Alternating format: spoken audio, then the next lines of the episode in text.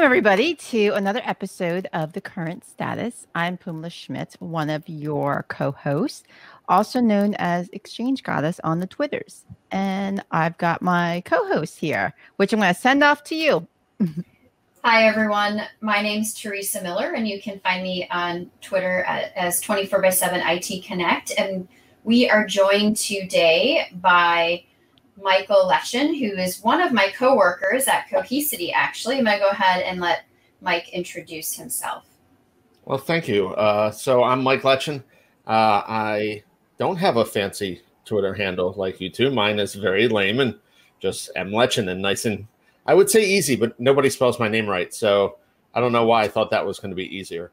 Uh, so yeah, as Teresa said, I am the director of technical advocacy at Cohesity uh, and have been there for a little over a year now. So I'm getting other stuff later. Awesome. So today's show is going to focus specifically on data protection. We'll probably talk a little bit about whether or not we actually need data protection, but is is data protection just backups and recovery? Like, can backup be more? So I think it would be fantastic to talk about that a little bit more so um, let's go ahead and start with the question on the screen. Mike, what do you think? Do you need data protection? Yeah, I would argue you don't need data protection. You need data recovery. Um, I don't think anyone cares whether they have the data protection. Uh, nobody, like you don't care how it's getting there. You care about being able to get it back, uh, and I think that is critical. In all reality, if your enterprise is running, or even your small business is running, and you don't have some sort of protection, to make sure that your mission critical information is secure. You can get it back. Things fail. You have, and it's not always hardware. I mean, people make mistakes. I think all of us have probably been through it where we have the horror stories of someone that did something. I mean, I know. Oh, yeah. At yeah. one point, I've, been, I've I've done it. yeah, I threw a switch in a data center one time and took down a twenty four seven shop, and we took down two AS400s that were running it for the next two and a half weeks. That one did not go well in the CIO's office right after we got everything back up, but it, you, you make mistakes and stuff happens. And if you can't come back from it, I mean, it's not just us making the mistakes, it's somebody else does something. And especially now with so many things hosted, if you don't think about what you're doing with your data, how are you going to keep your business running? I mean, right now people worry about you have the people there and the redundancy of people becomes an issue. But it doesn't matter if your data is not there you can have all the people in the world. They can't do anything. So is it really data protection or is it business continuity? So i definitely think it's it's data i would list it as data protection. So for me business continuity data protection and disaster recovery are all re- like they're related, right? I mean, they're they're definitely related, but like personally, I feel they're they're separate components intertwined. Like so, they, they're weaved together. Yeah, for me, business continuity means that I can continue running right away, almost, or within a very very short period of time. Yes. Data protection doesn't necessarily give me that. Like the, the data protection level needs to be enough of what I can absorb of downtime. Much like I mentioned, like right now with people, if businesses are lacking business, if their business model didn't account for them having downturns, I mean, look at the holidays. Some people are very cyclical. They get lots of sales oh, during yeah. the holidays. What do you do? What's a ski resort do during the summer? If the ski resort doesn't have another plan, then they're they're not protected. And it's the same thing with, with your data. It's what you can absorb own it. Where business continuity, you want to be able to almost keep going right away. So yeah, that's that's a that's a good way to put it. Yeah. So kind of um, shifting gears slightly. Um, so we're, we're definitely not dealing with business continuity when it comes to recovery. What about ransomware? Like ransomware is one of those things. I I can't tell you how many people I've run into, former coworkers who are off at different places now, for example, who are like, yeah, we had a ransomware attack and we're still recovering, or we couldn't get our data back. And so when we talk about data protection, I think um, I think some companies found out the hard way, the hard way they weren't doing it right. So, what are, what are your thoughts on that? Yeah, I think for ransomware, you've got to look at it at the multiple different layers of defense. So, if I'm looking at the data protection as how I'm going to protect myself from ransomware, then I'm already behind the curve. If I haven't looked at things and said, well, have I made sure that my users are trained? Are they getting the right amount of uh, antivirus training and social training so that I can't have somebody just call up and get my password? If I'm not doing those things and I'm not doing patches and all the other things that make you run a good enterprise, then the data protection isn't going to get you there. However, those other things do fail. You've got to have those lines of defense. So I think it's layered, especially when it comes to ransomware, because really your data protection scenario isn't going to help you right away, most likely on your ransomware. Like you're going to find out you got hit by ransomware. Now, yeah, you need it to do recovery, to get data back, to get systems back online but do you know whether they were already infected? Do you know if they're going to continue to be infected? And how are you stopping that next time? So I think there's a lot more pieces to it than just for when you look at data protection, that starts almost at not I'd say at the edge, but it's at the edge of your environment with your firewalls technically and your your IDS IPS solutions, but then also the edge of your company with your people and training your people and getting your people to make sure that they're doing it and then goes all the way into your core uh, and and how you're protecting that true data.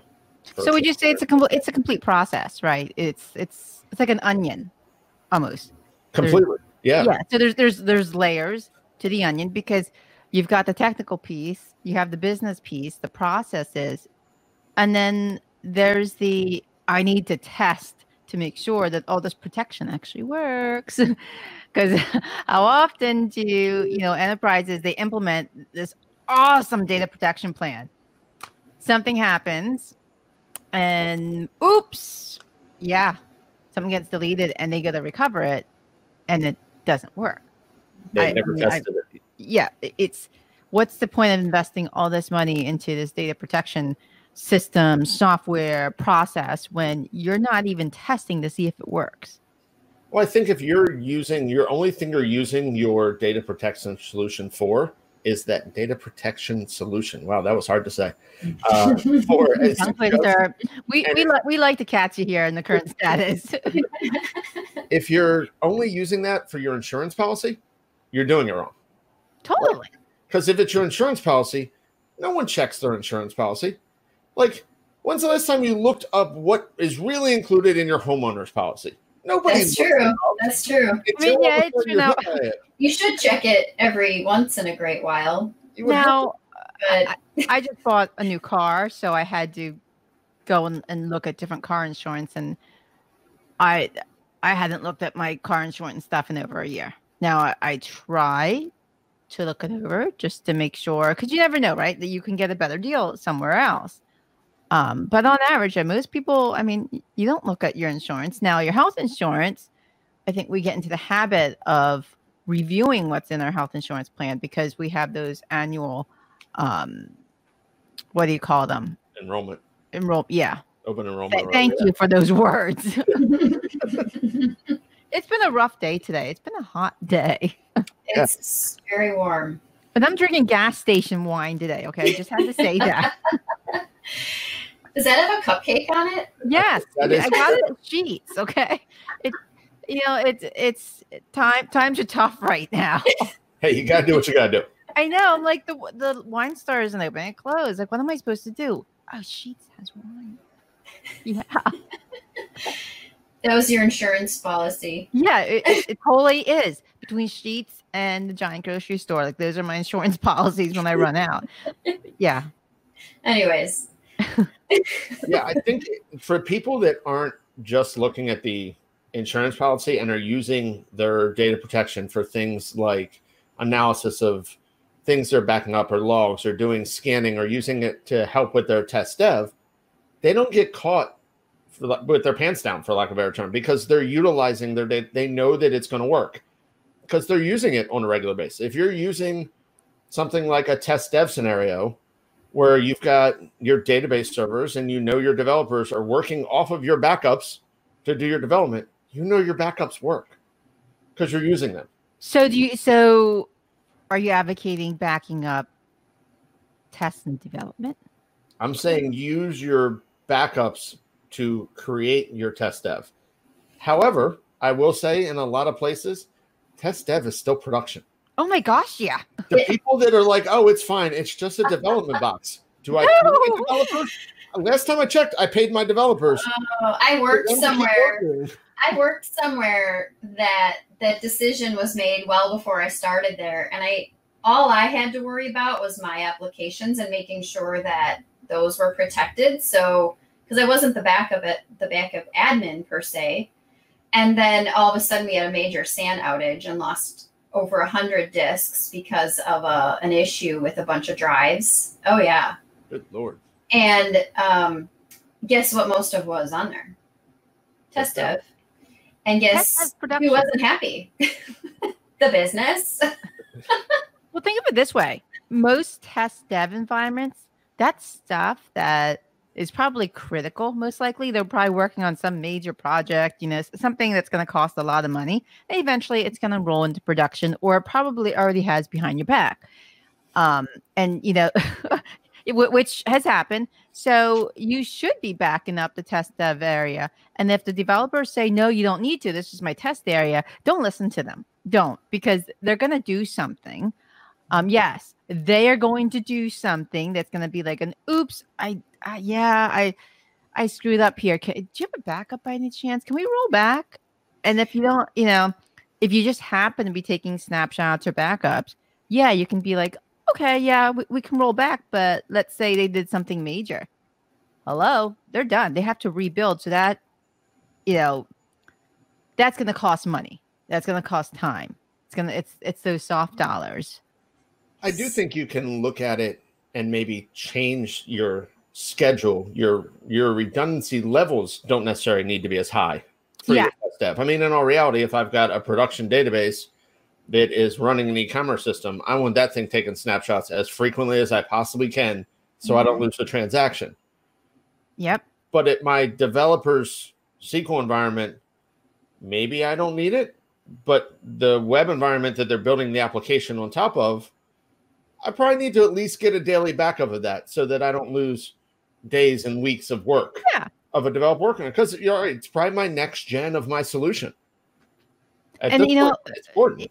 if if they if they do happen to do something bad and and delete something you know um the onus is on them right it, it, if it was their fault or whatever at least there is a backup they can roll back to what 12 hours ago or um maybe it was compromised they got a virus something happens we can roll back there's there's always there's always that what if and again it's that insurance policy right you just you just never know. Uh, and I feel like more enterprises really need to think about that. Like, what if? And a lot of companies, enterprises are really taking that risk with the what if because of cost savings. They're they're trying to. Re- there's a there's always numbers involved. They're trying to reduce their budget. They're trying to you know pinch pennies. How can we save dollars? Hmm, maybe we don't need to back some of this stuff up because depending on our licensing, you know maybe it's capacity based licensing because i know some software vendors are capacity based or you know if it's a different type of licensing oh you know we have x number of servers we can back up i mean it, there's there's always it always comes back to money at the end of the day So something Mike mentioned um, at the beginning of this question or comment with Dev Test was that um, companies can actually, with a backup solution, which you can assume probably would be the the company we work for, you can actually Potentially. Potentially.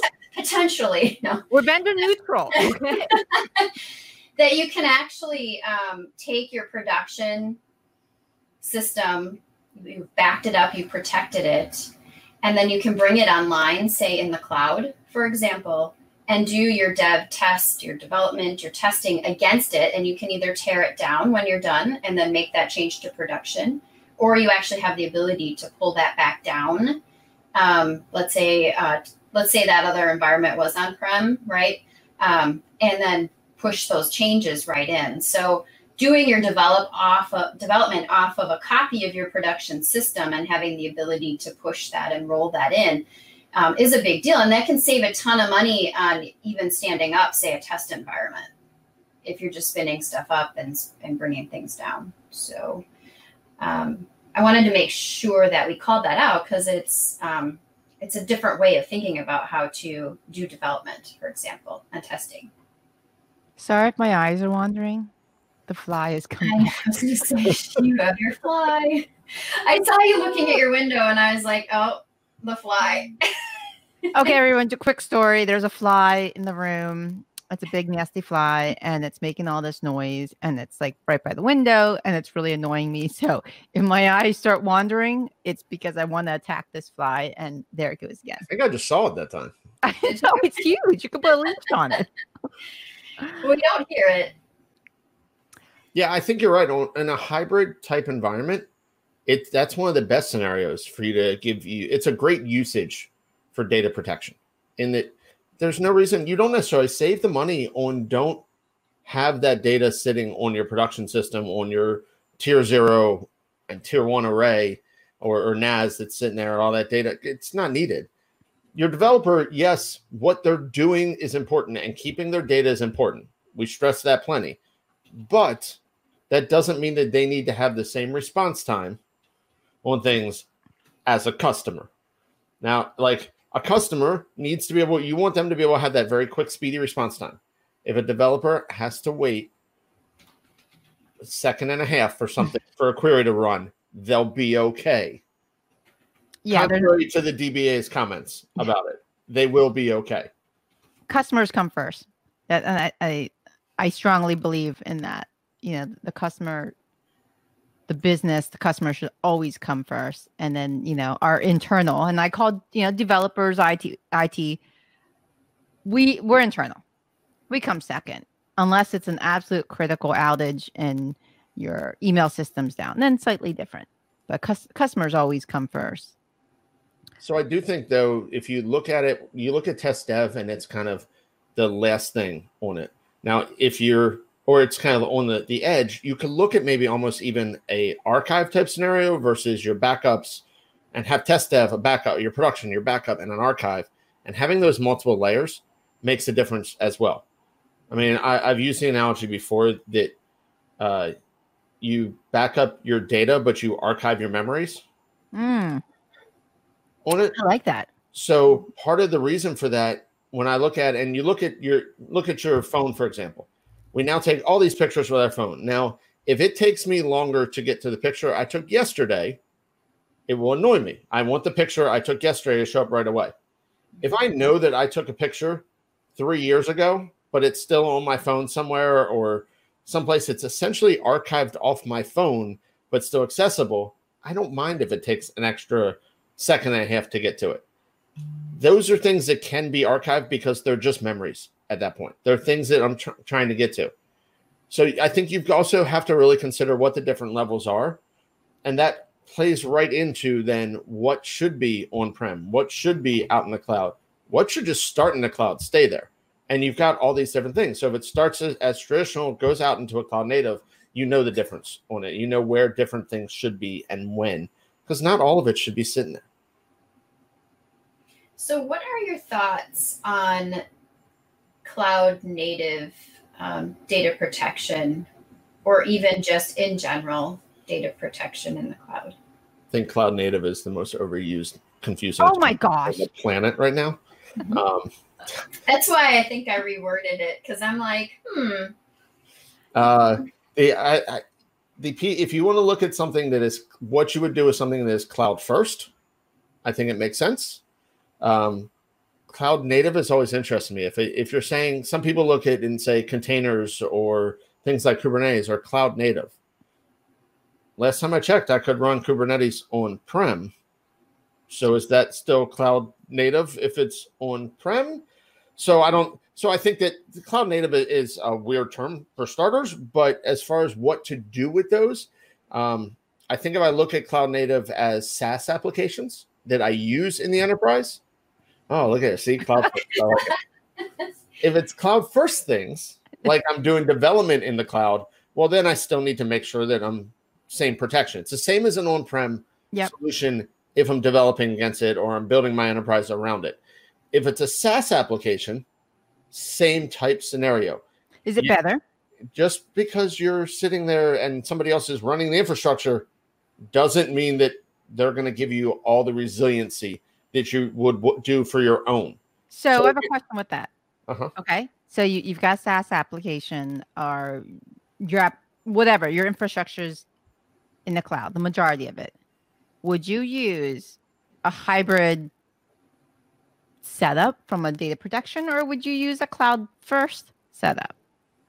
Or would you even back that up at all or protect it? A hundred percent. there's, back there, because there's there's always that question. Do you back up Office 365? Yes. Now everybody knows my Twitter handle, Exchange Goddess, and, and- and I get so many people people asking me that question, and I, I I do have an answer for that. I mean, for me, if you, it doesn't matter. You've got to back it up somehow. Um, whether you would use a hybrid or a cloud, a cloud native backup solution, I think is really on a preference of, do you have? I mean, if you're going everything out in the public cloud, you don't have no reason to run a data center. Like a lot of the reasons I think people move to primarily SaaS solutions and cloud solutions their business is not to do IT. Their business is to do whatever else. They run a shop that makes mufflers. That's their business. And whatever it happens to be. Their their business isn't to run a data center. So they don't necessarily want to add that run the data center in just because they want it out of the cloud, but they do need to look at the parts of the cloud solutions that can protect you. Maybe it is a cloud a cloud native backup solution, but make sure you're going to a different availability zone or a different data center, a different region, someplace else so that you still have that off prem essential. Because your prem, then your on prem is now that region that you're in in the cloud. That Mhm. so people can say like you got on prem and then the cloud, but if you're all in the cloud, that is your on prem.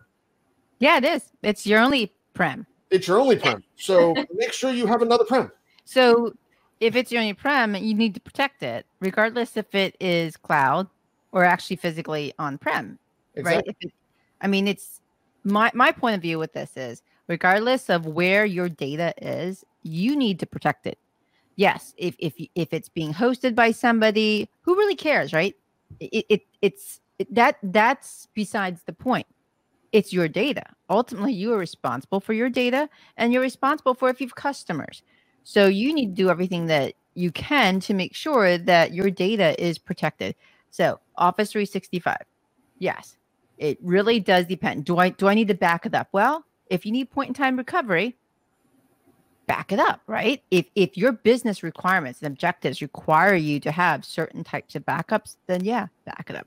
But if it doesn't, then you can use the data protection that's built in to this to the software Office 365 and do that type of protection. It's not backup. It is a form of data protection though. It's not a point in time recovery where something like Cohesity or Veeam has, right? That does the Office 365 backup, which is what I would call a traditional backup.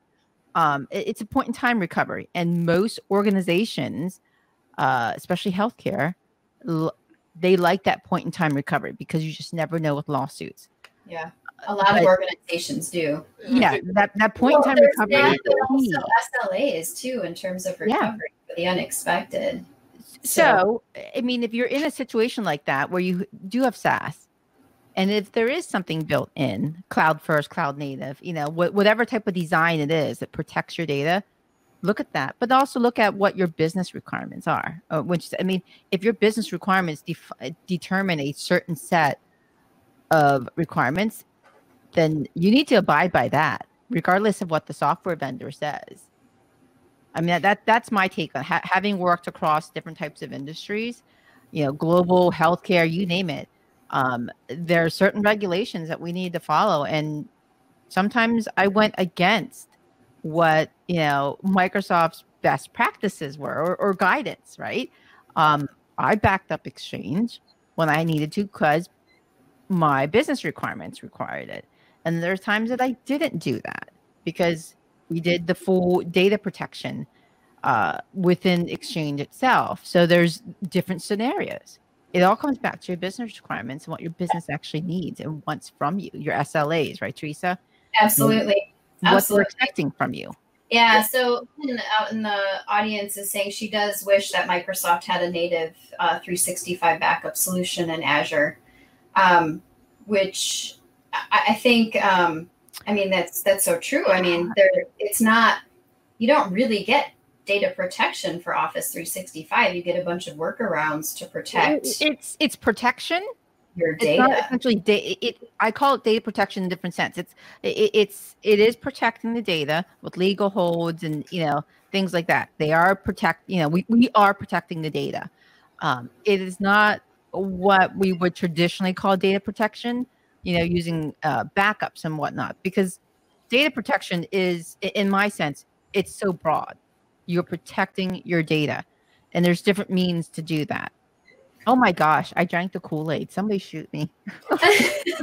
It's Well, true, though. Data protection isn't just about a backup. It, it's no, true. it's not. I mean, you It's can everything put security else. into it. You can put quick resilience, quick recovery. There's all sorts of other spots that you can put that into. I think you mentioned that you've always had some sort of backup. I actually worked for a firm. Uh, I did a lot of work for resellers early on in my career. I was kind of an, an outsourced admin engineer kind of level person. Had a bunch of different customers. One of them that I worked for actually, because of what they did, specifically could not keep their backups. Mm-hmm. I've been in that situation They- too. It was like less is more. keep it more than I think we we were only it was they were required to keep it for seven days and could not keep it for more than 14 Oh wow! I, I've I not know a very big strict. company. or something like that. And it was I mean, Wow. I get it. It was it was because they would get sued. If they got sued, Yeah. they could say they didn't have it. Yes, Yeah. I, I know of a company, very large tech organization that is like that. They keep no backups, no PSTs, no nothing. Like they and their backups, like you said, seven days. It's like the minimum because if they have, uh, so if you have a policy and you get sued, they can go back and go, well, we don't have the data because our policy states that we don't keep backups for more than seven days and we don't keep backups of this type of data. So, you know, if your policy states that you don't have it or shouldn't have it, then you don't really need to give it up to the courts. It gives them some That's indemnity. Yeah, I've not seen less than a year on that. So seven days, two weeks. Holy cow! So we have a question. Actually, we have a question from Lynn. Um, or if you do, you want to finish a thought there, Phoummala? Oh, no, no, ahead. no, which which question I, I'll put on the screen here. Um, so the backups and data protection Yeah, have that's fine. changed over the years, but do you see any newer technologies that make data protection easier to implement and manage? So maybe Mm. Mike can take that. Oh, I like that one. That's Of course I Mhm. do. I mean, I not that I, like we're, while this is vendor independent. Um, I, I yeah, definitely. I think because when you look at a modern data protection solution, it shouldn't just be about data protection. It should be about data management. Um, Oh, So when you're looking at, you should be looking at a true data management solution on it. So something that will allow you to not just have backups, not just have snapshots, but utilize it and not make an insurance policy. Have applications that can run against it. Be able to monitor and track what people are doing. Um, there's a lot to it. So I mean, that's realistically, that's a lot of what Cohesity was founded on. Is how do we do more with that data on it? So whether you're using it to run the production stuff, whether you're using it to run just your backups, whether you're using it to do snapshots and use test dev, having a data management solution that can do all of it is really where the next gen of data protection has to go. So that makes sure that data is not just sitting there stale. Like you're not just taking backups and letting them sit. And and I think that's what we've historically done.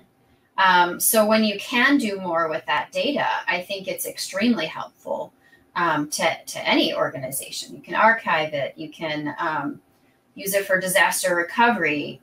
Um, store your files um, and and more. I mean, these solutions can get pricey for your environment. Don't make it an insurance policy. I don't buy a sports car for it to sit in the garage. You buy it to use it. You buy it what, to what do you mean? You shouldn't buy the sports car to sit it in the garage. They want to be driven. especially when they're bright red. I drove 100 miles today, so there you go. Well, as long as you did it in under an hour, we're okay. I beat that BMW, okay? oh my gosh, I saw that. I was laughing. Well, we are just about out of time. Uh, this was a really, really great conversation that could probably go on all evening because Yeah. it, it's, it's like an onion, right? We just keep peeling off layers of it. Agreed. Thank you guys. That, that was that was this has been really fun. Enjoyed it. This, this Yeah, was great. for joining us. Um, we want you back though. Let's, you know, let's we can chat again on another on another topic. Maybe we can talk about cars that should not be stuck in the garage. Mhm. there you go. That All works. Cars are toys. Yeah, Like you play with them like they are. Yes. Well, thank you, Michael, for joining us, and thank you, our audience, for joining us and listening to us. Uh, we will have this podcast out on YouTube and also my new Twitch channel, as well as Apple Podcasts. I'm saying that correctly. I used to say iTunes and SoundCloud. Thank you again, everybody. Have a great evening, morning, or afternoon. Thanks, everyone. Thanks. Bye.